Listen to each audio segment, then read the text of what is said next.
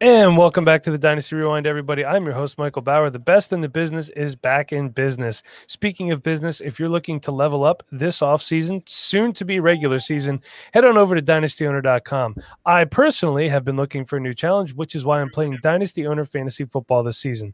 Dynasty Owner Fantasy Football unites the fun and excitement of fantasy football with the skill and strategy of the front office. Dynasty Owner is the only way to play fantasy football with real NFL salaries, adding the strategy of running an NFL franchise. Dynasty Owner provides a unique challenge for die-hard fantasy football fanatics. Go to dynastyowner.com forward slash rewind. Leagues are forming now. We've all been in a league where the winner just got lucky. Porkman, if you're like me and know you're better than most, Dynasty Owner gives you the platform to prove it. Dynasty Owner favors skilled players who can manage their rosters using real NFL salaries within the salary cap. It adds an entirely new level of strategy. So go to dynastyowner.com forward slash rewind, validate your fantasy football skills, and start your dynasty today. So we have a fantastic episode for you guys. Like always, we have a special guest, but before we get to him, I want to introduce our normal crew. We got Chev. What's going on, Chev?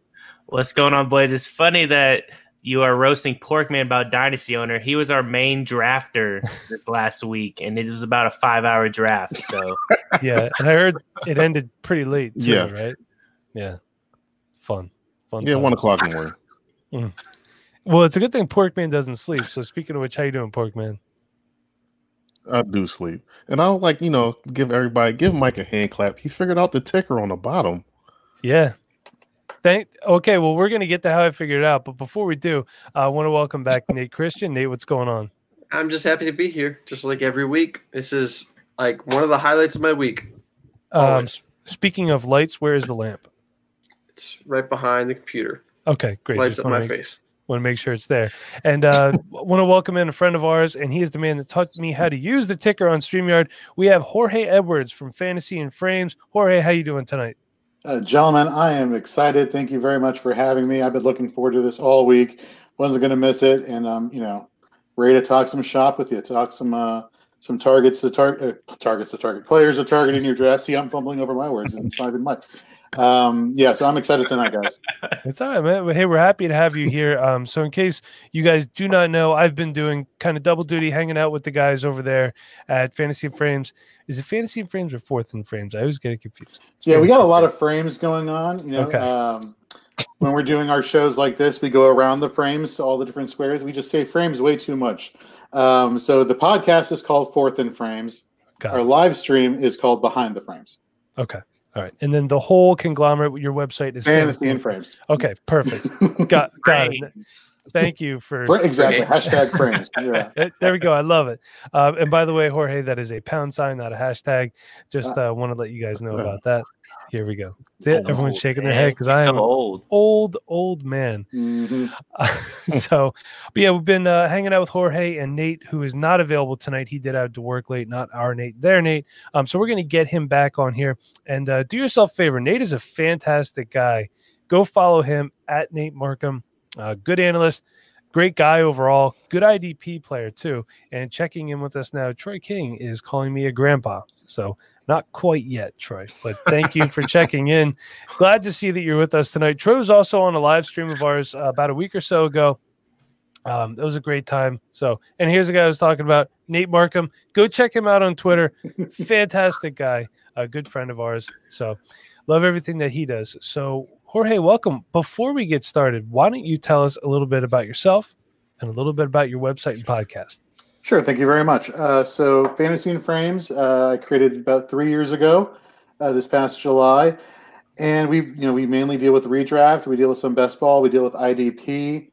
Uh, to give you the gist of how it all got started, I basically spent a year after my wife and I got married talking nonstop fantasy football, and she came up with the idea uh, or the notion that maybe other people besides her would want to hear me talk about fantasy football. so I thought to myself, that's true. idea. Yeah, yeah. So I thought about that, and I'm like, maybe she's trying to send me a signal or some hints here. Uh, and so I created the website, and then I got a bunch of people writing for us. We started a podcast.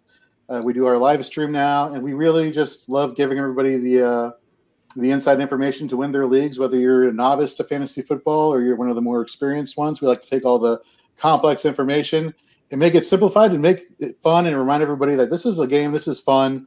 Let's enjoy it and let's learn stuff along the way. Yeah, and um, do yourself a favor again. Go head over to their YouTube channel, subscribe. They got a bunch of videos up there, and your live streams are always up there that you do Wednesday nights. They come on. You said you put them on the next day, right? I've actually put them on uh, like an hour after we uh, broadcast. Okay. All right. So um, your live stream goes to I think you said Twitter and Facebook, if I'm correct. That is correct. Yep. Okay, great. So uh, it's up there the next day. YouTube. Go check it out. Um, great videos, great guys over there at Fantasy in Frames. And again, happy to have Jorge on. So, uh, Jorge, you consider yourself more of a redraft guy than anything else, correct? That would be correct. Yes. And tis the season. Football season's right around the corner, and redraft season is here and is in full swing. I have um, for the first time in I don't know how many years, I'm actually doing an in-person redraft on Sunday. Uh, I can't remember the last time. Yeah, I, I'm actually really excited. It's a league that I've been waiting for an opening to come up in for about two or three years, okay. and it's come to fruition. Big words here on the Dynasty Rewind. So super excited about that. So um, you're gonna always have guys that you ride or die with in Dynasty. You know, we all have our guys. Um, I'm a huge Cortland Sutton guy. Um, Nate, you have your guys. I'll tell you what, why don't we just go around the frames real quick? Tell us before we get started with our redraft guys, Nate, who's your uh, ride or die guy for Dynasty? I think he might be a wide receiver for the Pittsburgh Steelers, possibly. I mean, yeah, that's the one that comes to mind first, and I'm probably most popular as my riding die guy, uh, Diontae Johnson. I mean, Diontae. I can't stop. you You you do love that guy. Can't Uh, stop, won't stop. So, Porkman, I'm not going to mention a specific running back for any team outside the nation's capital, but who would be your ride or die guy for Dynasty? Uh, actually, right now I think it's Josh Jacobs for me. Okay. All right, and makes sense. Um, I like Josh Jacobs. I'm actively trying to trade for him right now. Uh, not actually going in my favor. And in case anyone's wondering, if, if I seem distracted, my wife is out with a friend right now, so the baby monitor is on next to me. So I'm just kind of checking on that every so often. Uh, Chev, you got a ride or die guy for Dynasty? Well, I mean, you already know it's uh it's full Chubb season, 13 days away. You know, it's go time for Nick Chubb. I love that guy. Uh, Jonathan Taylor's right behind him, I think, though. Actually, Chev, before we get started, too, uh, as a Bears fan, I have a question for you. Are we worried about David Montgomery? He is uh, one of my starters in my home league for Dynasty. Someone, of course, tried to steal him uh, cheap because he's hurt, but Mm. I'm, I'm not playing into that. Sorry. No, yeah, I mean, I'd be a little bit worried. I mean, I don't know the severity of the injury at the moment. I mean, I think they're kind of keeping it low key. Uh, sound like a groin. When it first came out, man, I was like, I'm Yeah. done. Man, we just drafted this guy yesterday. yeah, we definitely did. Come on. Well, Roto, Roto World are a bunch of chumps. They was automatically thought it was like the worst thing ever. They said that he Yeah, was getting carted off. Right. He walked off the field. Come on, guys. freaking slum bucket. I have a beef to pick with Roto World. Oh. Yeah, Oh, actually, you know what, Nate? I do want to talk about that because I saw that tweet. And Jorge, I'm sorry, we keep pushing back the topic of the No, show. no, this is good. But I, uh, actually, can you please bring that up to everyone that's listening and currently watching right now? Yeah, so Roto World is, I mean, like king of the clickbait in the NFL world. They're all their headlines are so editorialized, so extreme of what's actually happening, and a lot of times, you know, you click the link and it goes to their little blurb, and then it has a source at the bottom. If you go to the source at the bottom, it's not even usually matching up with the blurb, let alone the headline. Mhm. And uh, recently they tweeted out Joe Mixon missed practice, and it wasn't until the afternoon that we found out why. It was for migraines right. and they automatically assumed that it was going to be a contract holdout. And they said missing practice, possibly because of contract holdout. And up to this point, we've had no reason to suspect that. As soon as I saw that, I said to myself, I was like, why would they even like he's been practicing for two weeks now, three weeks now. Why why would he be holding out now? It's so random. Uh, I just don't like that they're having those editorialized headlines. The only thing it's good for is taking advantage of people who actually believe that it's 100% truth. And that's just not right to lead people the wrong way. All right, Yeah, so so true. So Roto, get it together. Come on. Yeah, I mean, I even saw them tweet the other day that uh, Van Jefferson was going to be wide receiver one this year. So, yeah, you got to watch out for those guys. wow, that's bold. I, I saw them tweet that he was going to retire before he even played in the There we NFL. go. Um, also, Around the just horn. wanna- You up?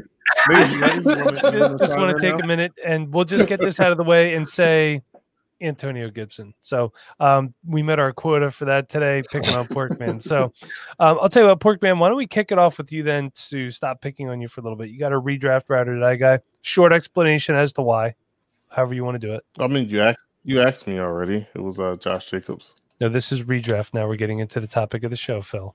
Oh, redraft. Oh, my bad. Sorry.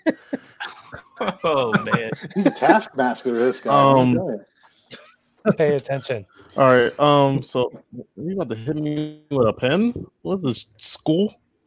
All right. It's right now, my pen. redraft this year is be Todd Toggly for me. Um. Solely because it's a one year deal. They're literally going to run him into the ground this year. Uh, Ito Smith Won't take is long. uh not good. What's up? I said it's not going to take long to run him into the ground either, man.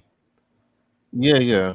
It's gonna be Ito Smith's all messed up, and uh, was it Brian Hill? So I'm gonna just go with Todd Gurley with that one. Okay. I, I don't hate the talk. What do you guys think? Jorge, let, us go to you first. Chev, not to cut you off. I'm sorry. Um, Jorge, let's let's go to you. Yeah, in terms of Todd, Gur- in terms of commenting on Todd Gurley, yes. you know, I picked him up in one of my home leagues. I'm I'm with Porkman. Like, you, you're not investing in the long term in him. They're probably going to use him out of the backfield, kind of like how they did with Devonta Freeman. The only difference is uh, he's going to be able to run better, you know, behind these uh, offensive linemen. Let's not forget that a year ago, the Falcons drafted a bunch of offensive linemen in the first round to really, you know, solidify things, and then they all got hurt heading into training camp last year. So it's no wonder that the Falcons were relying on getting the ball out quickly, early, and often because they had no way to protect Philip Rivers or to establish a good running game. Now you got all these guys coming back healthy. Todd Gurley, you know, despite his inefficiencies last year behind a bad offensive line, he was still fantasy viable. And now you give him some decent blocking now. Like I get it, he's not going to be MVP Todd Gurley, but as far as like an RB two candidate, absolutely, I would invest in Todd Gurley this year. Okay, Chev, your thoughts? Yeah, and that's that was one of the guys I had down too. I mean, who's going to take reps from this guy? I mean, out of the passing game, yeah, he's going to lose some targets probably because of Calvin Ridley, Hurst, um, Julio Jones. I mean, just probably not going to be there target wise. I mean, he's still going to get his, but we're not going to see the Todd Gurley probably 50 catches or not. So, I mean, I, I'm really big on Todd Gurley this year. You get him for one year. They're probably going to run him into the ground, like Porkman said. And I mean, backfield's his, boys. He can do what he wants with it. Yeah. Wants with it. And his ADP as per, as per Fantasy Pros is currently 29. So, Nate, your thoughts, Todd Gurley? Yeah, I think, he, like everyone said already, he doesn't have any competition in that backfield. So um, everything is there for him. It's just what he takes. And we've seen, you know, MVP caliber Gurley before, and I don't think many people expect that this year, but just volume wise, um, he's going to get a lot of touches, and both the passing game and the running game doesn't have much competition. So it's kind of an easy pick. You know, if you're picking him up in the third round, you've already drafted maybe your RB one and a wide receiver, and then you can pick up Todd Gurley as your RB two, and that's a it's a pretty good RB two to have on your team for this year. Yeah, he said double digit touchdowns rushing the last three years. So I mean, even though he's been Mhm. hurt and whatnot, he's still getting the job done. Yeah, do you think his Right. fall off last year was he that hurt, or was that McVay? I, I mean, like if you're trying to preserve the guy and you figure on cutting him anyway, Jorge, you have any thoughts on yeah, that no? I, you know, let's think back to the Super Bowl with New England and how Belichick found a way to kind of plug up all those running lanes that the Rams were used to running that made Todd Gurley such a success. You know, defenses learn. They watch film. They found ways to kind of like match what Sean McVay was doing scheme wise. And it was only till later on in the season that they, you know, adopted the 12 personnel, and all of a sudden you started to see more running opportunities, more things open up for Gurley. Um, in terms of you know going back to what I was saying as far as his efficiency goes, I don't know if that's knee related. To be honest with you, I don't know whether that I, I'm leaning more along the lines that it's more blo- blocking related. Um, so if anything, it's a blessing for Todd Gurley's sake that he's no longer a Ram. Yeah. You know what? Um, let's go around here real quick. Speaking of which, and uh, we touched on this a little bit, I think, um, on the live stream on Wednesday. Are we drafting any of these Rams running backs in redraft this year? Nah, nah. And Yeah. Is there any? Nah. Is there I mean, any one only, guy that only at a value. Like I would I take mean- Akers out of value. is he? Is he the guy we're all targeting here? Then in in that class, I mean that backfield, like Malcolm Brown, I feel like is going to be the guy that they kind of go to first, and I think he's going to do the same thing he did last year. Would he have? It wasn't anything great yardage wise, but I think he had two touchdowns the first week of the season. Mhm. Mhm. So he's almost like you stream him for week one. Trade him away. Yeah. You can. Yep. Yeah. If you can, But- right? Get something for him. So Cam Yeah. Akers would be the only guy we want. Anybody else that you're even thinking? Darrell Henderson at all? I think I was rooting for Darrell Henderson, but he has got some injury for the past week, and he's going to miss the hmm. next week of practice. He should be back by week one, but missing valuable reps, and that backfield's already kind of no touch for me. So at this point, I'm probably not grabbing anybody from there. Hmm. Do you think there's a worse backfield in the NFL than this one as far as who to project fantasy wise? Probably Seattle. the Washington football team. Yeah, Washington. I was going to say is probably up there. Yeah, that because it's like you have no you don't, idea. really don't know who to get the ball. You don't know if AP is going to be starting. You don't know if Antonio Gibson's going to get the ball. You don't know if they want to use J.D. McKissic, Peyton Barber. Like I don't know who the hell to pick. You know, Dougie Dougie Fresh wants Peyton Barber, so Yeah. Yeah, I mean it's it's one of those things, and of course Bryce Love one minute is their starter and on en route to a Pro Bowl, and then the next day he's a cut candidate. terrible. So it- yeah. It's it's terrible. And One video of running of routes. New England. Okay, so we got some good ones here. Uh, Nate, who couldn't make it tonight again, he says New England, and that is a mess up there right now. But I think Damien Harris probably pulls away by season end. Um, Yeah, Nate, you're unless, high unless they Damian believe Harris. in Sony again, because they say he is back and could be playing week one. But from what we saw last year, it was they they looked really bad on his end. yeah, It's hard for me to fade James White in that backfield, though. You look Yeah. at targets that's true. the past three or four seasons. I mean, it's been him, CMC, and Kamara. That's pretty good company to be in. For and sure. you know how you know with the defensive you know holdouts from COVID this year, as well as the players that they lost in free agency. You know that defense isn't going to be exactly how it was last year, and chances are they're going to be playing catch up in a lot of games. And you know they uh, they only have very few receiving options that they can go with, uh, and James White is definitely one of them. Yeah, and Cam Newton likes throwing to the running back, so it's a pretty good match. Yeah, no, exactly. I was I was looking up some stats on him the other day, and his average depth of target the past few uh, three or four years has been like under ten yards. So it's not like he's like some prolific deep passing guy, uh, and he's being thrust in a situation where he can excel at that yet again. Frank says Buffalo. Yeah, with Good. Singletary fumbling the ball all over the place now, apparently during Yeah, I heard about that. Yeah.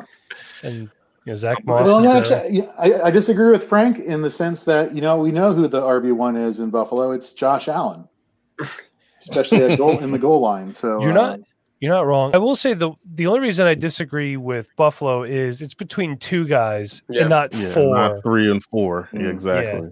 Yeah, so that that's the only kind of I guess saving grace there. But Chev, was that you that said Seattle before? Yeah, I mean, there's a bunch of guys there. I mean, injuries with Chris Carson, and you got Penny being injured. I mean, it could be wide open for somebody to just take over, and DeeJay Dallas is there. So, who's the other guy they got there? It's not Lamar. Carlos Hyde. Carlos Hyde. Yeah. I mean, we saw what happened to that guy. I don't know if I really believe in that guy much, but I mean, that backfield, I feel like could be wide open if Chris Carson is still lingering a little bit. What about um, Tampa Bay? Ooh, yeah, I don't like that Yeah, because. Ronald Jones has had an injury today on his foot. Oh, Yeah, but- So I mean, is Yeah. he is he the guy I in mean, that back? I I think so. guess you can't believe in Shady. He's Yeah. old as sand. Yeah, but you So- can't discount Shady either. You know what I mean? Like I feel he's one of those vets that, you know, every once in a while, if he gets a spot start, he's startable enough. I know, but you saw him last year, right? It, I just did. didn't look good. Wasn't pretty. He was getting he was getting rest days because he was old. Yeah. Hey, So, LeBron, I He missed the whole game. Yeah, he must. He wasn't even active for the Super Bowl. You You'd know, rather old. start Darwin Thompson. So I mean, I'm old. I don't get rest days at work. This is kind of BS. Um, Manny wants to know Chris Carson, a running back two this year. If he's Is- healthy, yeah. oh yeah, Yeah. yeah, yeah, yeah. When he when he's healthy, yeah. Here's thing, But when he what I gets hurt, Right. that's a different thing. from what I heard, he's not. He hasn't. He has been missing practices, but it's been more so. He's had two deaths in the family, and he's been Jeez. dealing with that. And he, Well, that's why he hasn't been at practice. I don't think it's been because he's been still lingering from his hip injury from last year. Okay. Mhm. All right. Well, sorry to hear about that, Chris Carson. Or I mean, Chris that's Carson. obviously Yeah, yeah, no that's something you want to be um, prayers up. missing for. Well, I'll tell you what, Jorge. Let's segue into this because we're good like that. Um, you had talked about defense stopping Todd Gurley. Why don't you give us one of your IDP redraft ride or die guys? Uh, my guy is T.J. Watt. You know, when uh, looking at Pro Football Focus's uh, metrics here, he was third in sacks uh, with 18 and third in QB hits. Uh, you know, edge defender five in total pressures. Edge defender one in forced fumbles. You know, when he's in coverage and quarterbacks are targeting him, quarterbacks have a 39.6% passer rating. That's atrocious. This guy can be in coverage. This guy can rush the passer. This guy can make tackles. He's flying all over the place. And in traditional IDP leagues, where you normally have a defensive lineman, a linebacker, and a defensive back, a lot of people are going for like the Bobby Wagners and the Darius Leonards and all the high tackle volume linebackers. And people are forgetting, like, you know, you have now this edge defender who does both. He gets tackles and he also makes plays like a good defensive lineman. So you're getting kind of the best of both worlds there at that position. So I'm definitely all in on TJ Watt this year. All right, great. So uh, for those of you playing redraft IDP leagues, which I recommend, lots of fun. Um, I really think IDP is the way to go. What what is happening there? No, me and Chev, we have this freaking outrageous uh, IDP draft tomorrow with Manny that just commented about Chris Chris Carson. Okay. It's it's it's nuts.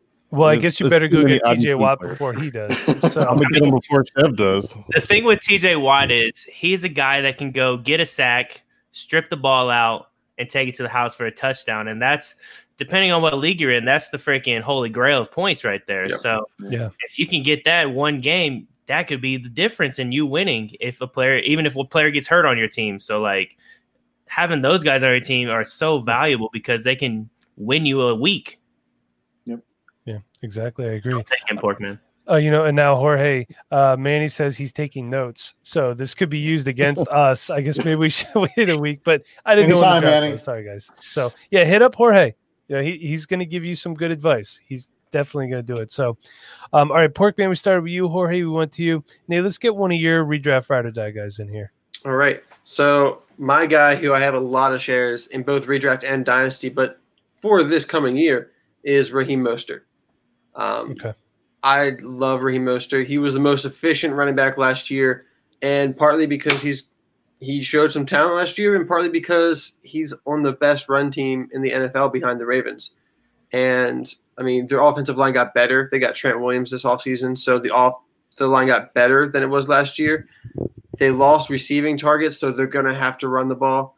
Um, even if he takes a snap share with Tevin Coleman, say he gets 50% of the rushing attempts, like that team runs the ball so much that's still like 250, 275 rushing attempts at just half the rushing attempts.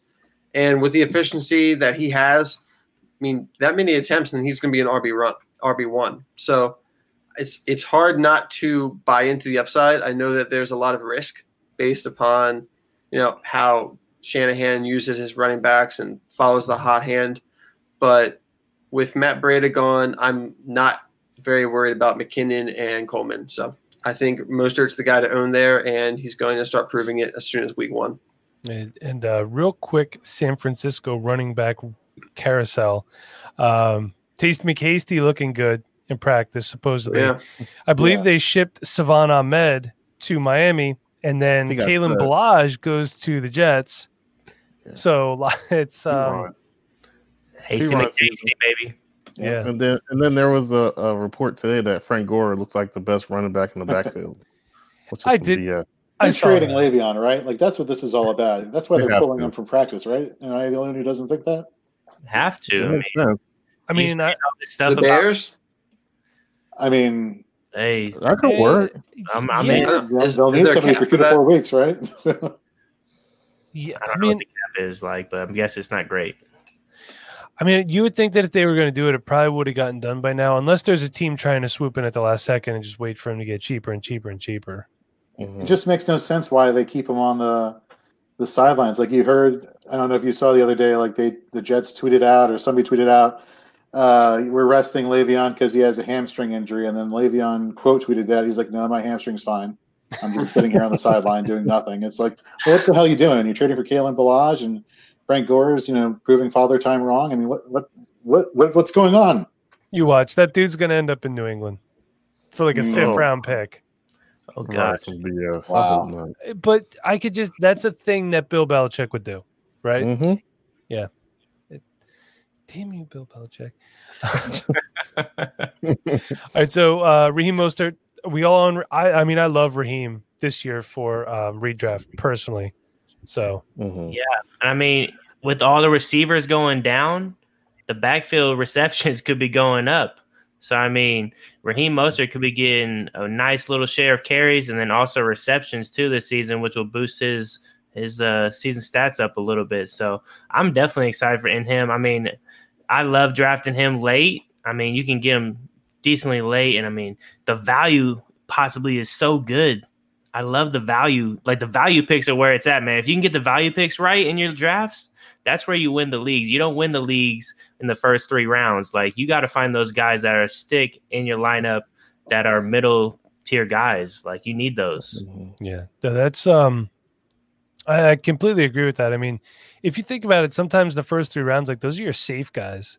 I Mhm. mean, because you Yeah. know Yeah. what you're going to get with those guys, but absolutely, you take the swing for the fences sometimes.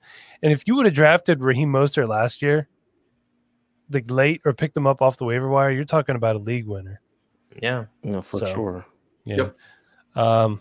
All right. So I guess uh, Porkman, did you get? You already got one, right? Chef? did you get one? Sorry, I'm losing track. here. Gotten one. All right, Um, go ahead, Chef. You're up. Let's go with I'll go with Allen Robinson. Allen Robinson is a guy Love that's this. being drafted as the 16th wide receiver right now uh, in PPR redraft formats. And I mean, to me, this guy could be a top five talent. I mean, he got peppered with 151 targets last season, and they really didn't bring anybody else to come in and take targets from him. I mean, you got Tarik Cohen. I think he had a 100 uh, targets last year. I mean, I'm pretty sure that's probably second closest. And he's got a tight Okay. ends that don't do Jack Dilly. I mean, they didn't get over 100 yards last year. So, I mean, Porkman, you like that? Jack Dilly. My God. Jack Dilly. So, I mean, this I don't understand why this guy's being drafted so late. I mean, if you can get him in the fourth and fifth rounds after you get two solid running backs, and I mean, you can even go get like maybe a, a Lamar Jackson or a tight end that's really solid too. I mean, to get a guy that has the possibility of being a possibly a top five wide receiver that late, I love it. I got to take that guy there. Him or Anthony Miller? Because I'm I'm pretty high on Anthony Miller. For Or- who the like best? No, I mean like what value wise? Because Oh, if I'm you can get it, A Rob, man. yeah. I mean, what do you think about Anthony Miller for Dynasty here now? I just want to flip it back to that because I have him in a bunch of spots. No, yeah, I think he has a definitely a nice chance to fit into the offense. I mean, if you get Nick Foles, I mean, he's going to find the guys more probably than uh, what Trubisky would do. So, I mean, I think he has value. I think the nagging injuries from last season is what really hurt him last year. I mean, he's a guy that I believe had over seven touchdown catches in his rookie year. So, I mean, he's he's got the talent, but can he stay healthy? Yeah. Um, Mhm. who's who's winning that quarterback competition? You got any insight on that? apparently a couple inches uh, is uh, Nick Foles right now. So Nick, Nick, Nick- Nick's hanging on. That, that's more than a couple inches. Then I got news for you. um, and last question about the Bears here. As a Bears fan, how tired are you of hearing they took Trubisky over Deshaun Watson and but you and Patrick Williams? You must be so freaking sick and tired of hearing that. So a little spoiler: if you listen to the Back Row Bears show, be coming out sometime next week. I am going to put it out there right when I start off the podcast after introduction, saying this is the one time I'm going to say it. The Bears screwed up. They should have took Mahomes or Deshaun Watson. I'm not going to talk about it again because it's been beaten so bad. The horse is super dead right now. So I'm not going to talk about it anymore because I can sit here and cry about it, but it's not going to do us any good. We got what we got, and we got to we just got to live with it. Yeah. That's right. Um, anyone else have any thoughts on Allen Robinson? He's Oh, great value. Yeah. Yeah, he's really good value. The target volume is going to be there, like you said. Um, you know, one of the things I noticed about him last year was that with him not having, you know, a counterpart that could be there week in and week out, like he would get targeted a lot. He would, you know, get his receptions, but in terms of making plays and turning up field, that was more difficult. He didn't get a lot of yards after the catch just because defenders were just keying on him this year. So mm-hmm. you're really depending on the target volume. Mm-hmm. Uh, that being said, I, I, want to touch on, if you don't mind, just real quickly, Anthony Miller from Absolutely. just a, a, redraft perspective.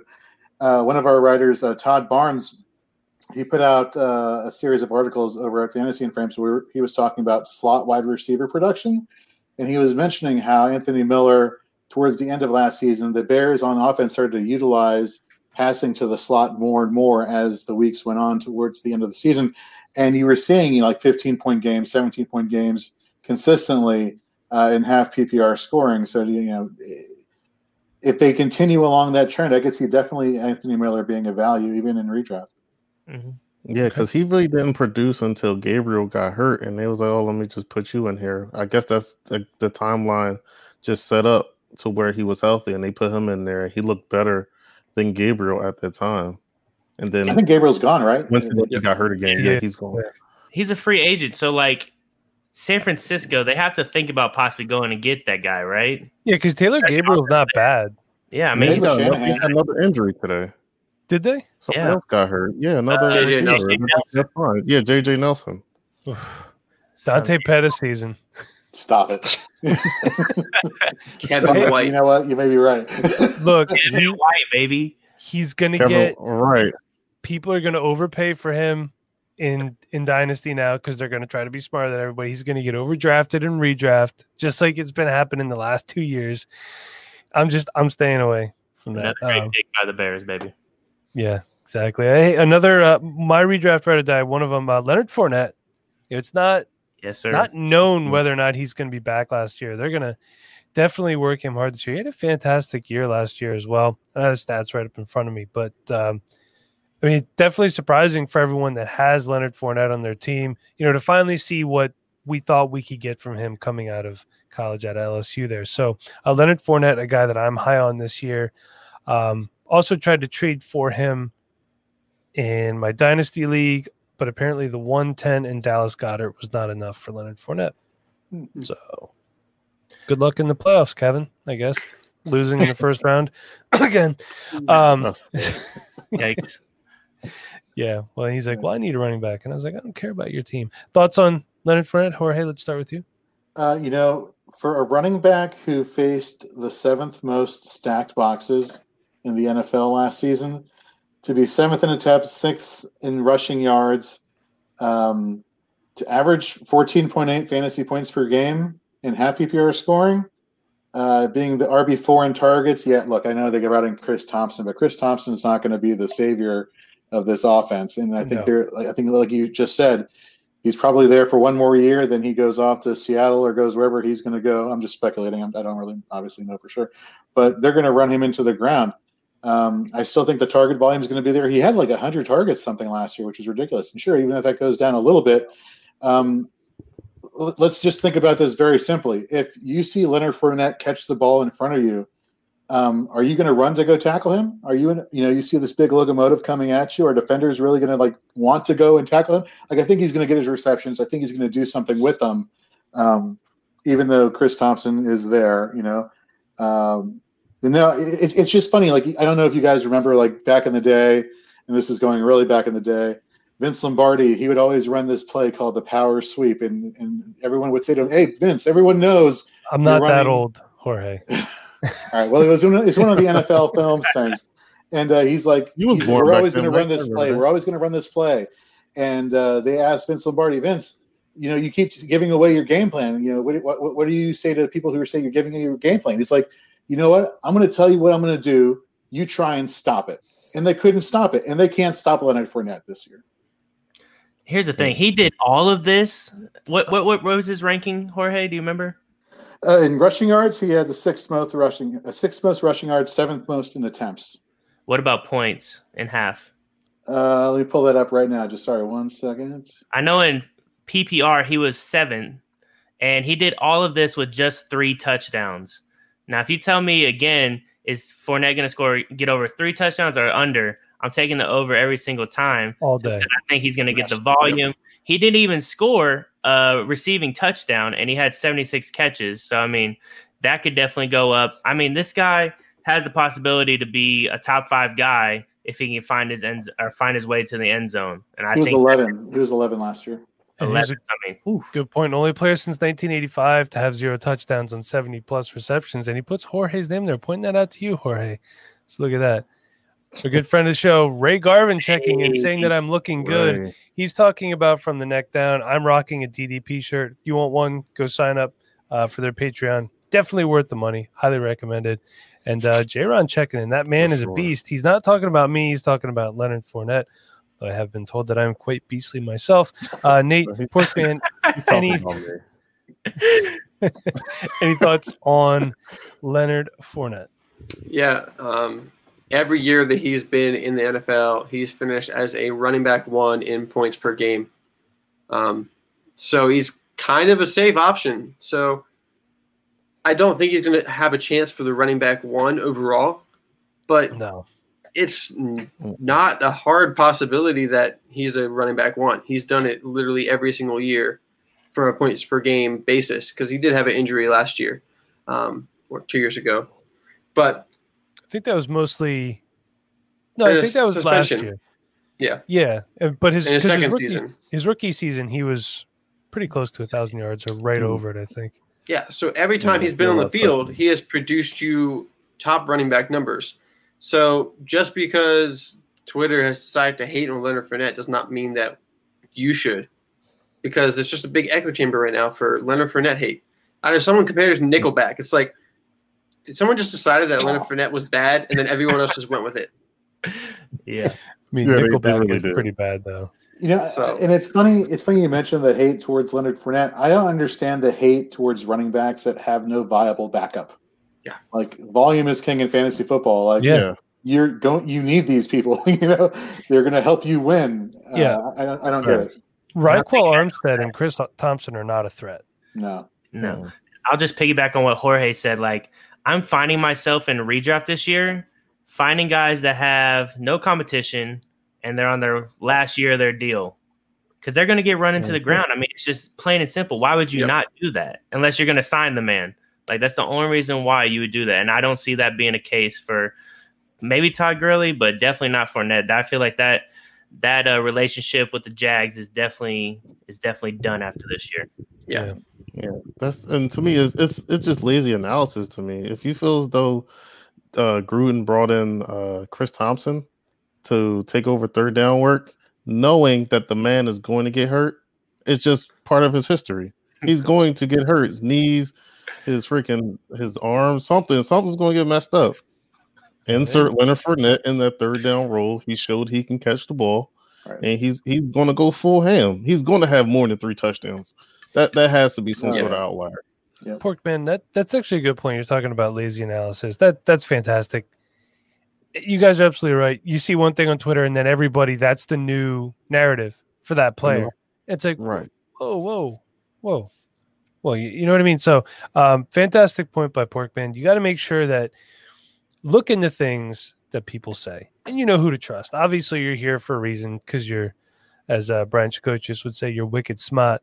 But um, now, what was was the Roto World saying he was going to get cut, or was that somebody else? I think they Probably said he they, they said he joined the Air Force or something like that. It was something ludicrous. So, but yeah, but you know, look into things. Hey, hey, I think this guy's good. Nate thinks this guy's good. Go watch film. You might disagree. You know what I mean? But but the good thing is you may hear about some people too, and then you could do your own uh, analysis on these guys. So don't just take everybody's word for it. You have to look into it for yourself too. And we're just basically what we're trying to do is steer you in the right direction. It's like trying to fix a check engine light on a car. I pull the code up that doesn't tell me what to fix. You still have to navigate that roadmap of the electrical circuitry to fix the vehicle. So No, put the put the put the code in and then turn it off and keep driving. That's what I do. yeah, you you're a typical New Jersey driver. So, and uh, Yeah, Ray okay. says her her majority of his receptions came on first and second down, not third. He's not concerned about Chris Thompson. Nice. Yep, I I, heard think similar stats that Ray's he a had, smart guy. He is for he had a lot Yeah. of his passing work on early downs, and that's not Thompson's you know skill set. That's not what Thompson's going to take. So Mm-mm. Yeah.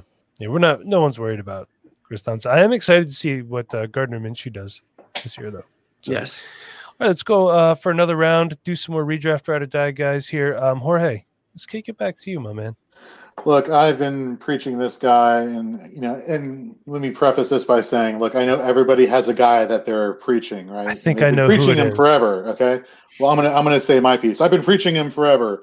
Uh, look, it's Michael Gallup. You look, you look at what he did. I'm gonna do a side by side comparison with him and Amari Cooper.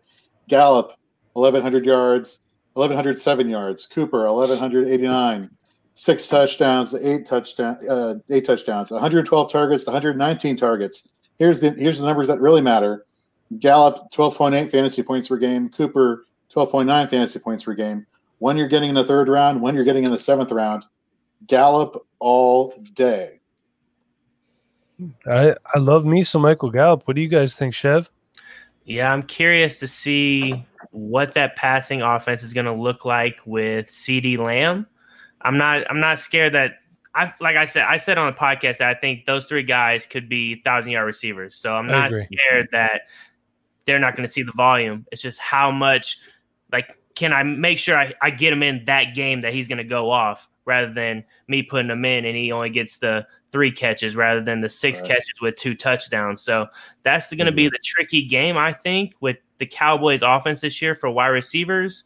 Um, but I do love Gallup, even though I traded him to Mike. So I do love Gallup uh, a lot. I think he should be a nice little wide receiver, and he could get a good landing spot whenever he's a uh, free Yeah. agent, possibly too. So that's a nice call. Mhm. So I, I'm, I'm with you there. Sorry, Mike. Um, No, no, go ahead.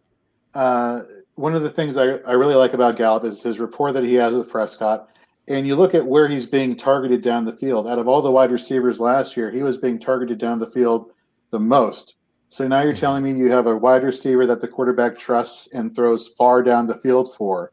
I mean, and you see his production that he was able to do.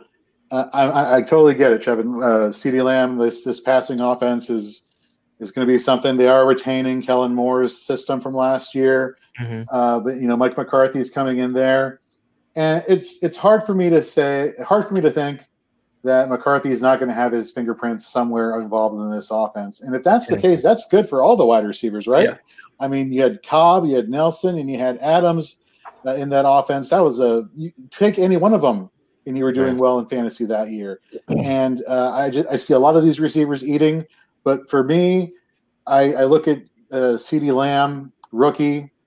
I you know during a COVID year, you know the lack of practice. I, I know people are inherently inherently talented, but not everybody's Odell Beckham and does what he does in his rookie year. Amari Cooper, talented, but he's facing DB one coverage all season long. And it just gives Gallup this opportunity to Yeah. really pull away. I think this is the year Gallup earns his opportunity to get traded somewhere else next year. Mhm. Uh, but for this year and this offense, I think he's the guy you want in Dallas. Jorge, I appreciate you giving me nightmares naming off Cobb, Adams, and uh, so screw you, bud. Sorry, bear down. My bad. My bad. Speaking of which, uh, Randall Cobb this year, I think, is a really good play for the Texans. I, I could see him being their wide receiver one. He's the healthiest option out of all of them, right? Yeah.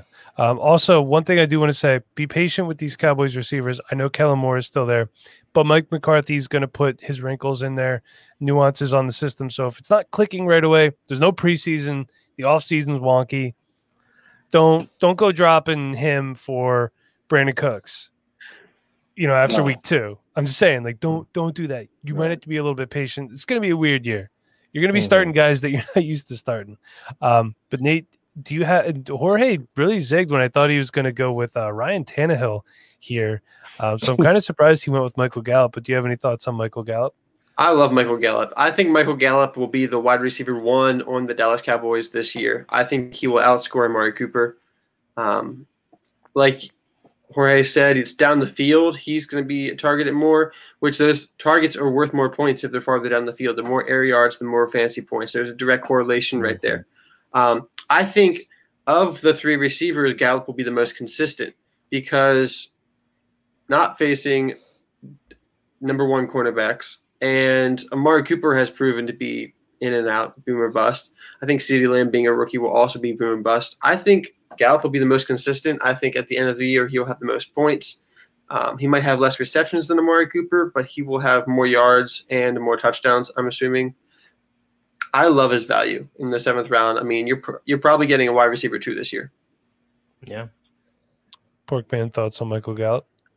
Yeah, I pretty much hit up on everything. The only thing I can say is with Michael Gallup, he missed. He had a whole bunch of open uh, routes last year, and sometimes Dak just overthrew him. If he would have connected on those, his numbers would have been absolutely wild last year. So yeah, I'm on the Gallup train for sure. Um, they probably going to put Gallup and CeeDee on the outside because it seems like to me Amari Cooper is going to be more of a slot guy. Um, not really sure why. He's immensely talented. I think this is all in his head, but I think Amari give me needs to be in the slot. Mhm. I'm not Yeah, sure if the to the Cowboys are planning to put him in the slot. I think I've heard that CeeDee Lamb has played more in the slot than Amari Cooper has. Um, Mm. But I think Amari doesn't have the physicality to get off the line of scrimmage and uh, against the jam, CeeDee against the definitely press. But CeeDee yeah, and Gallup do. So I I think Amari Cooper is better in the slot, and if they committed to him being their main slot receiver, um, I would probably change my mind on Gallup outscoring him. But if he's going to see a good mixture of outside and inside, I'm still very confident in Gallup. Mhm. Okay. Yeah, perfect. Uh, Chev, you got another guy for us? Yeah, so I'm gonna go with the quarterback here, and he's in the Ryan division of Tannehill? the Bears. No, nope, not Ryan Tannehill, not That's today. that's Jorge's boy. That's that's your next pick, bud. Uh, I'm gonna go with Matthew Stafford. oh Uh, yeah. I I really don't hate think that at all. I love it.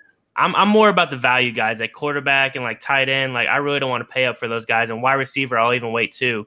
If I can hammer out those running backs early, I'm happier with my drafts. So if I can get a guy like Matthew Stafford, I can't exactly tell you where he's going, but I know it's not at the top of the list. Um, I mean, he can just he plays dinged up too, which is awesome because it just shows you that he wants to be out there and that he's going to be able to play most weeks. Even I mean, if he breaks his back like he did, I mean, he's not going to be playing, but on those little lingering injuries, he can be out there. I mean, you throw in to Kenny Golladay, you're throwing to TJ Hockenson more this year. I mean, you throw in D'Andre Swift into that mix too out of the backfield. Uh, that really gets me excited for that Lions offense.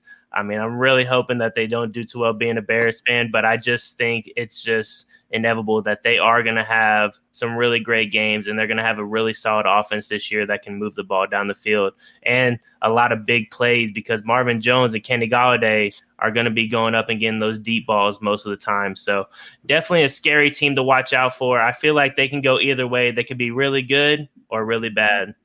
Okay. Anyone have thoughts on Matthew Stafford? I think he was on pace to average the second most fantasy points per game at quarterback, just behind Lamar Jackson last year before he got hurt. You know, a lot of people, whenever somebody gets hurt, a lot of people will be like, oh, they, they're injury prone. He's not injury prone.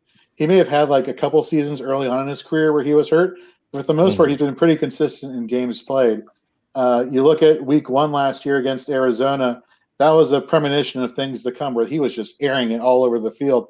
Darrell Bevell's offense and him seemed to work well, seemed to mesh well together. Um, I am concerned about D'Andre Swift. Uh, you did mention him, Chev, because he's missed seven days of practice in a row. What does that mean? Kerryon Johnson, he's great when he's available. The only issue is when how often is he really available for a full season? Kenny Golladay. I'll tell you who I really love on the, the Lions also. Marvin Jones, I think, is also yes. Yeah. undervalued, and that's fine by me because if I can grab him later on in the drafts, I'm pretty happy as well. Jorge, you make a good point. Um, the last time prior to this season, Matthew Stafford listed missed the game, according to ProFootballReference.com, was 2010. Yeah. So he only played 10 games in his rookie season. Then the next season was three. But until last year, we had 16, 16, 16, 16, 16. He's been really consistent. So yeah, he's a Mhm. guy you can you can really lean on in redraft, of course, but for dynasty, he's been pretty damn good too. You know, and he's he's still not that old, so I, I'm still buying Stafford if I can. Does anyone ha- else have anything to add to Stafford? Yeah, I mean Stafford. I thought he was going to talk Nate because he kept going like this. Um, yeah, Stafford for me for sure. That's my freaking boy. Yeah, me and me and J. Rom, that's my my homie right there. Um, we've been on Stafford forever. We freaking absolutely love that guy. Um, he already knows I've been loving myself some Kenny Golladay. I've been on the Kenny Golladay train from day one. Um, and finally, he was able to flourish last year and show his full potential, and even could be better. With his um his catch percentage was low, but he's still wide receiver seven on the year, which is absolutely nuts. So yeah, give me um give me Stafford with with some good old Hockenson. uh, hopefully, getting a little bit better this year. Yeah, Stafford put up great numbers, and I think we have the I have the same question as I do with like Russell Wilson. Like, how much is that offense going to let him throw? Yeah. Um, Mhm. Last year, they put the ball in his hands, and we saw it fantasy wise how good he was when he was on the field. I mean, when he's on the field, just fantasy points falling out of the sky for Matthew Stafford when they're letting him throw that many times a game. But Patricia has been known to try to force the ball on the ground and grind out games. That's what he wants to play. That's the Bill Belichick kind of way.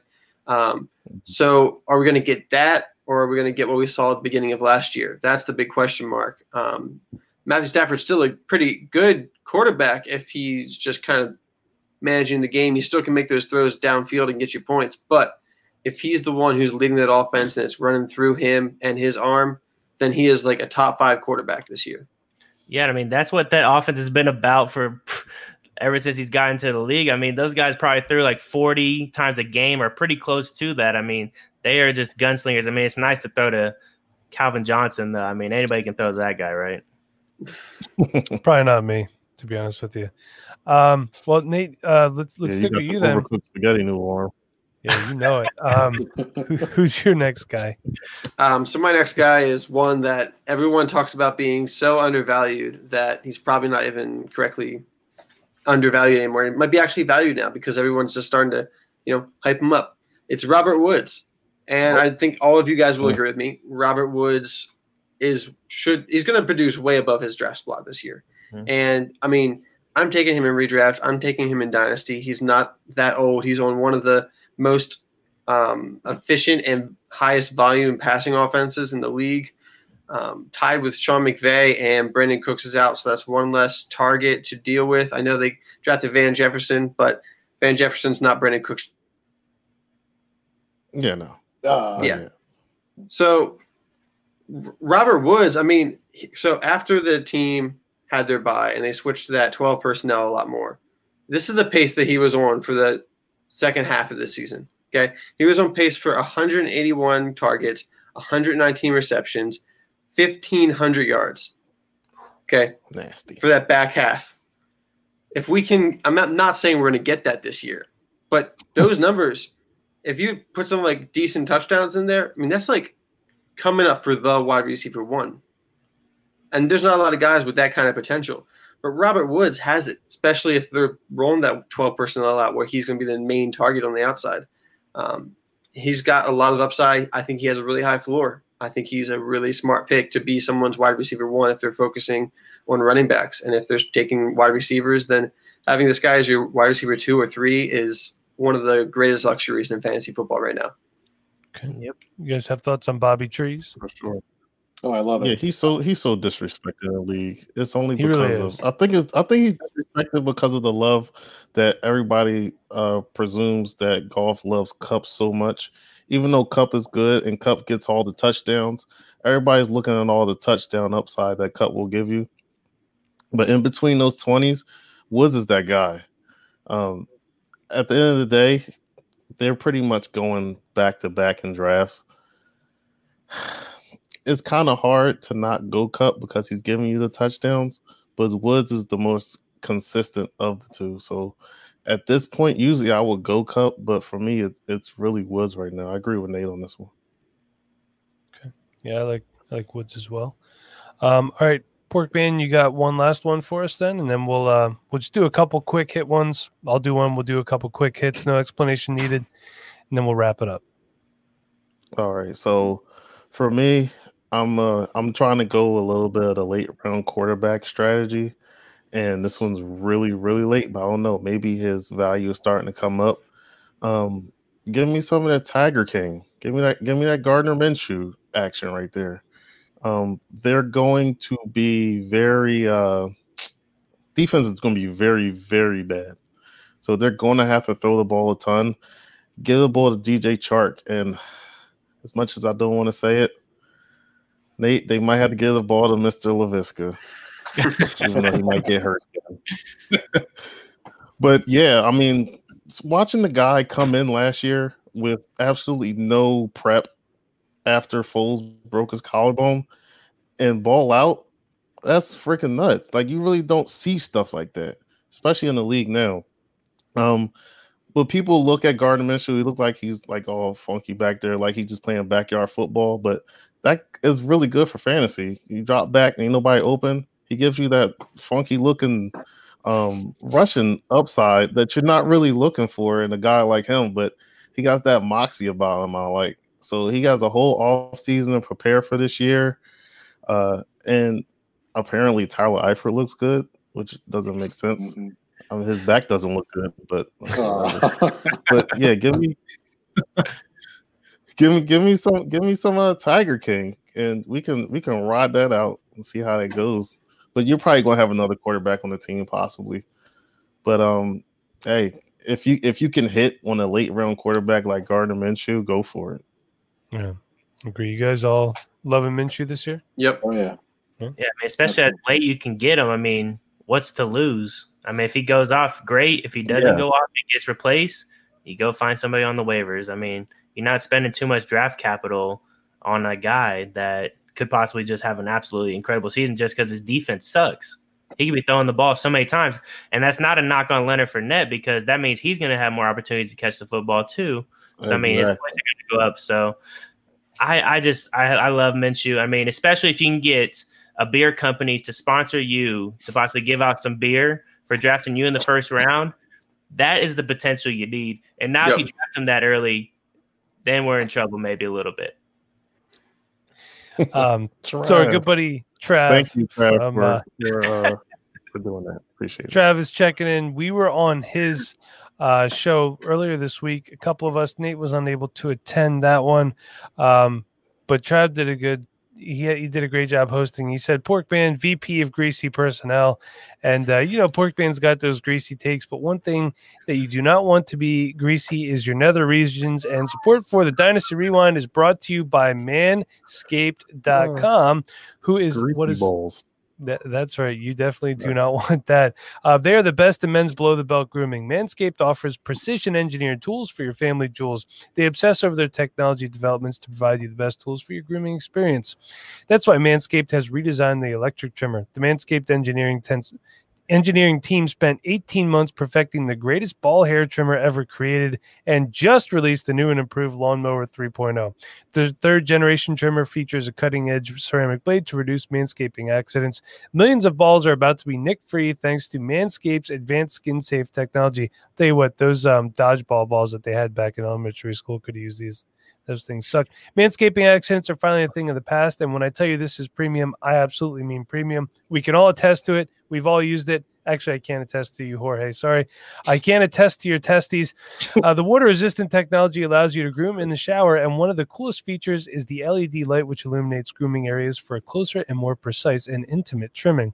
They've also upgraded to a 7,000 RPM motor with quiet stroke technology. Let's not forget about the charging stand. Show your mower off loud and proud because this intelligently designed stand is a convenient charging dock powered by USB. If you are listening to me speak right now, I want you to experience it firsthand for yourself. We will send our intern down to shave you, so trim that junk of yours.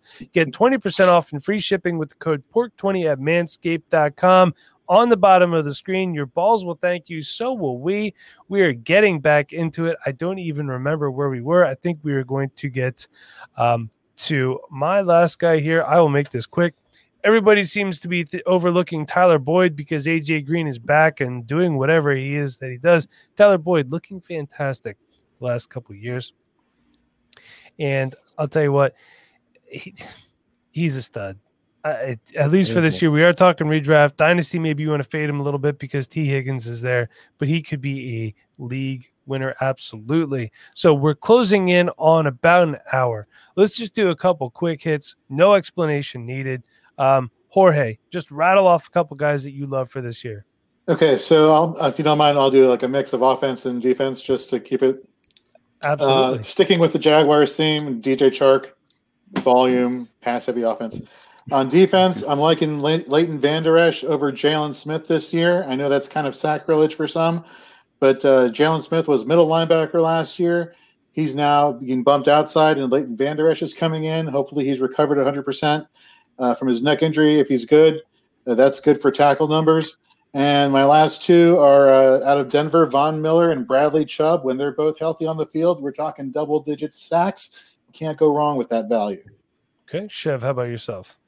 Yeah, I mean, somebody you can get really late and that's been having a lot of buzz in camp is Jalen Reagor. I know he's a rookie, but I mean, this guy, somebody has to step up as a wide receiver in Philly, and why not that guy? I mean, he's been playing all over the field, so that's one guy I'd be keeping my eye on. And then just this is super late maybe a little Ian Thomas action. I know it's kind of murky there, but I love my guy Ian Thomas, and I would be ashamed of myself if I didn't bring up him and, and Dallas Goedert. So I'll throw that in there as well. okay, Nate. Yeah, so uh, three guys I got to hit real quick. Um, I'm always talking about Hayden Hurst for this year. I think Hayden Hurst is um, one of the top tight ends this year. Um, volume is king. We talked about it, and he's going to get a lot of volume there. Um, other players, Matt Breida for the Dolphins. I think in PPR leagues, he's got a lot of upside. Um, the Dolphins love to throw to their running backs, and he's going to get those targets. And then, last but not least, in the same vein as Gardner Minshew, I really like Joe Burrow this year. I think he has one of the best rookie seasons any quarterback has had. I think he's going to come close, if not break the record uh, Baker Mayfield set for passing touchdowns, and he could rival Andrew Luck as well for yards. Same idea as Minshew. Bad defense, going to be throwing the ball a lot. He's got great weapons to throw to. We love AJ Green and Tyler Boyd, even Auden Tate looking good. So, okay, Porkman. yeah, um, I'm going to go opposite of Nate. I'm going to go with um, Jordan Howard. I think he's going to get a whole bunch of touchdown upside on that team. Um, uh, he's going to get a whole bunch of carries as well. I do like Breida though, but yeah, I think Howard's going to get them touchdowns. Um, going with the late tight end thing because that seems like that's you know the new thing that's going to be going for this year. I'm going to go Jack Doyle. Uh, Philip Rivers loves his tight ends. Obviously, uh, he's been playing for five thousand years, so that, that all that there. So he's going to go to Jack Doyle, and my other deep tight end. He's coming back from injury. It's going to be the second, the third time he's coming back but uh, Will Dissly for me. Uh, Russell loves himself some uh, Will Dissly in the red zone area. So if he comes back healthy, he say he's practicing, he's having a good camp, so he'll be back and ready to go. All right. Uh, just want to say that real quick. I know Philip Rivers loves tight end. That end can't be that tight after nine kids. But that being said, for me, I'm going to go Ooh. with the aforementioned Randall Cobb. I do think he has a chance to be the wide receiver one in Houston. You never know what Brandin Cooks. And I hear Keke Coutee is hurt. Not surprising. Will Fuller oft injured, so Randall Cobb could be the guy. Uh, everyone wants to talk about Calvin Ridley and Julio Jones. Nobody really wants to talk about Matt Ryan. You want to talk about a guy that you could punt the quarterback position and who could throw for almost 5,000 yards. Matt Ryan is the guy. And last but certainly not least, love Mark Ingram. I know they drafted J.K. Dobbins. He is a rookie with not much of an offseason. Mark Ingram is a guy doesn't miss time, runs hard, runs hard. He can catch the ball too. Nate, I know they don't do it a ton down there, throw to Mark Ingram, but there's no reason to think that he can't do it. He, he catches it when they throw it to him. So, yeah, J.K. Dobbins next year, Mark Ingram this year. So, mm-hmm. um, I mean, it's possible. You never know, but I do love mm-hmm. Mark Ingram for this year. So, before we head out, Chev, I believe you have something for us. Yeah, I would like to ask one more question too. What are you guys' thoughts on Eric Ebron this year? I mean, he's going super late in drafts. He's at the Steelers. Do you think he holds any value with Big Ben there now, or you guys fading him pretty good? I mean, Vance is in front of him, but he gets hurt a lot too. So Ebron definitely mm-hmm. got yeah, a shot. I, I, was I think Ebron. The, I think Ebron's ahead of. What are you saying, Jorge? My bad. Uh, I'm sorry. Uh, I was looking up some of the stats for the Steelers tight ends a couple days ago, and you know, aside from I think 2013 in half PPR scoring, no tight end has averaged double digit fantasy points. So I thought that was kind of interesting considering all the chemistry that Ben had with Heath Miller and then the Ladarius Green experiment and then Vance. And so now I have Ebron coming in there. Um, I'm a little bit concerned if the wide receivers that, you know, all these, the, the wide receivers for the Steelers, all the hype that they're getting, If that turns out to be warranted, I don't see a lot of good things happening for Ebron's fantasy potential. If they're overhyped and not as good as everyone's thinking they're going to be, then I can see Ebron having some value. Gotcha. Yeah. Cool. So I'm gonna go into the verse in a second. Let's see. So it's yep. Is that is that phone at one percent, Chev? No, I actually Yeah, uh, brought the charger over today, so we're at a All right. solid 32. Don't tell Melissa though, okay? Got it. Um, I'll so call. You give me your number. Ellen. you're not getting my girlfriend's number. You already stole my dad, you bum. so, so we're gonna start off here. You know, we are almost to the end of the summer of love at the Dynasty Rewind, and I'm so thankful Yeah. for all the great minds that we brought on. Jorge's added a great addition to that freaking group right there. So, Jorge, thank you. Um, but we're gonna go with First Corinthians 16, 13 through 14. Be on your guard, stand firm in the faith, be courageous, be strong, do everything in love. So, I mean, I, feel like I've been saying this every single week, but love, man, we need to find a way to love each other, respect each other, encourage each other to learn about what's going on. Like right now is the Mhm. time where we have to figure this out. It's it's silly to me that like slavery and everything that's happened, it's like incredible how weird it is that it's almost not been abolished or gone away. And we're still living to where it's almost some people are living where it's black and white rather than just a human being. We're not loving each other enough. We're not caring about each other enough. We're not encouraging each other enough to be better. And that's one thing i'm really going to focus on going going further in uh, my life just encouraging and loving each other being a better person so uh, love somebody this week do something that you wouldn't do I mean, I go to Chick Fil A sometimes, and I just drop a, a little Chick Fil A ten dollar gift card. And if I if that happened to me, oh my god, Chick Fil A baby, I would be so happy. So love on somebody this week and encourage somebody uh, to do something great. All right, Chev, love it For as sure. always. Um, all right, so we're gonna sign it off here. Jorge, thank you again uh, for coming and hanging out with us. We had a great time having you on. Thank you very much. It was a pleasure. I was looking forward to this all week, like I said, and hopefully I get to see you guys soon. You're more than welcome to hop on our show as well, and uh, th- you know, had a blast. Yeah, absolutely. So uh, until we see you again, where can we find you, and where can we find your show on Twitter? Sure. Uh, so you can follow me at Jorge B Edwards on Twitter, and you can follow my website Fantasy in Frames at Fantasy and Frames, as well as go to fantasyinframes.com. There you can see all of our rankings, our articles that get you ready for draft season. Um, you know, we have all sorts of you know ranking tools that are there, podcasts, live streams. We have everything you need right there at fantasyinframes.com. So head over there and check it out as soon as you can. All right, and so, uh, but actually, one last thing before we head out, Chev, I believe you had something you wanted to take care of. Yeah, so you guys can follow me at ChevBoyRD, and if you do follow me, you had a chance to win a free uh, hoodie from the Dynasty Rewind and also a free T-shirt that I was going to be giving away. Uh, we had nine people sign up or sign up. They followed the contest rules and they got it done. They screenshotted and did it all. How many times do you guys think I should randomize it? We have five people on the show. Should we just do five? Sure. All right, here we go. Sure. Oh. Oh. The suspense. This is just suspenseful, boys. And the winner of the hoodie is going to be wow, Mr. Beezy. And the winner of the shirt my is Matt boy. Donnelly. So Oh. two great guys that follow the show. Uh, Melissa, Awesome, guys. sorry, you should be more interactive to the show and start retweeting more stuff.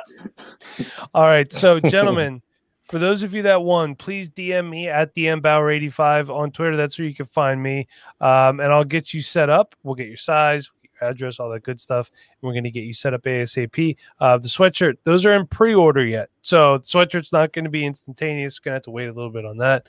Um, so Shevin, thank you, and Nate, where can we find you on Twitter? Until next week. Yeah, you can find me at Nate NFL. Always Okay. on there. Awesome, and Porkman. As the VP of uh, Greasy Personnel, you can find me at at FF Porkman. And Pops, Yes. thanks for popping in. I was, you know, I- missed you, bud. Yeah, we were worried about pops. Um, also, apparently, uh, Porkman is the vice president, uh, the self-appointed vice president of the Dynasty Rewind. so, congratulations on your fictitious promotion, Porkman. Um, so until Tuesday, we will be back with a live stream. Will Harris from True North Fantasy Football is going to be coming on. We're going to be talking some sleeper Fire. tight ends. Next Friday, Alexa Della Rocca is going to be on. Last second league winners to trade for. Okay, so if you have anybody you want us to talk about, any trades you want us to go over, slide into my DMs or the show DMs or Sean, the intern at Rewind Intern, make him do some work. Until then, you can find me on Twitter at DMBauer85. I would much prefer you follow the show at Dynasty Rewind. And until next week, everybody, be kind, please rewind. Thanks for watching. Thanks for listening.